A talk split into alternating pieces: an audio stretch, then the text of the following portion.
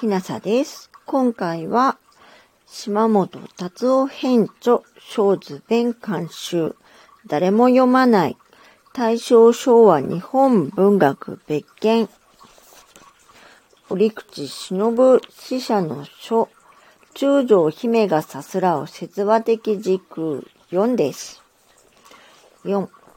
久方の雨二上にあが昇り見れば飛ぶ鳥の飛鳥、ふるさとのかむなびごもり、家どころを左派に見え、ゆたにしやりはみゆ、いやおちに見ゆる家村、藤原の阿蘇が宿、東道にあが見るもの、高々にあが待つもの、乙女子はいでこぬものか、よき耳を聞かさぬものか、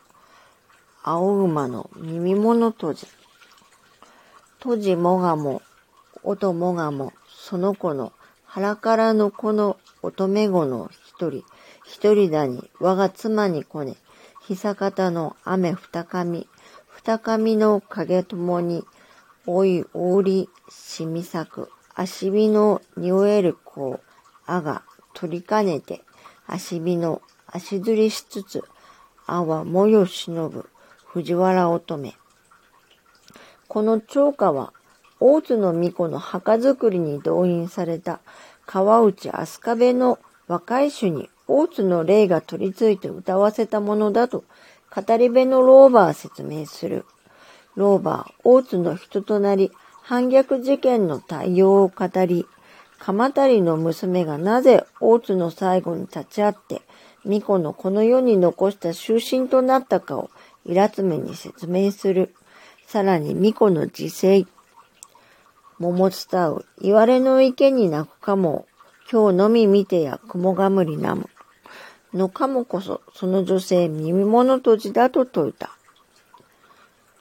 その亡骸は、大和の国を守らせよ、という古城で、この山の上、川内から来たるたぎまじの脇にお池になりました。それがなんと、この世の悪心も何もかも忘れ果てて、すがすがしい心になりながら、ただそればかりの一年が残っていると申します。藤原支流の中で一番美しいらつめが今に置き、耳物とじとその隠り世の目には見えるらしいのでござりまする。女盛りをまだ婿取りなさらぬげのいらつめ様が、その力におびかれて、このたぎままでおいでなされたのでのうて、なんでおざりましょう。それに対して、いらつめは、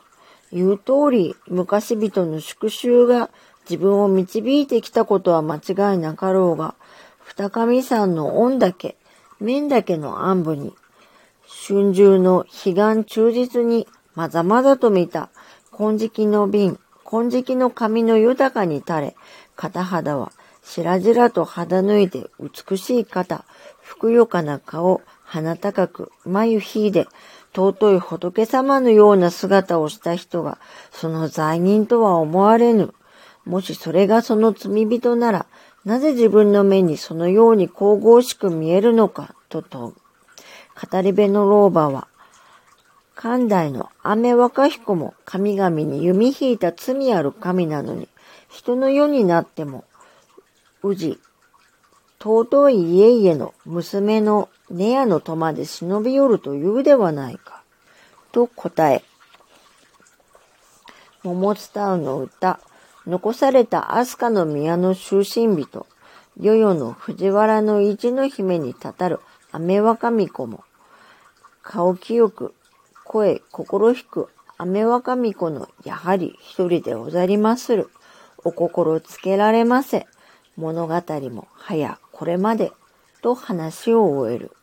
しかし大津の巫女といらつめの見た白い肌金髪の仏様のような姿がどう結びつくのか、物語の終わるまでに果たして解き明かされるのだろうか。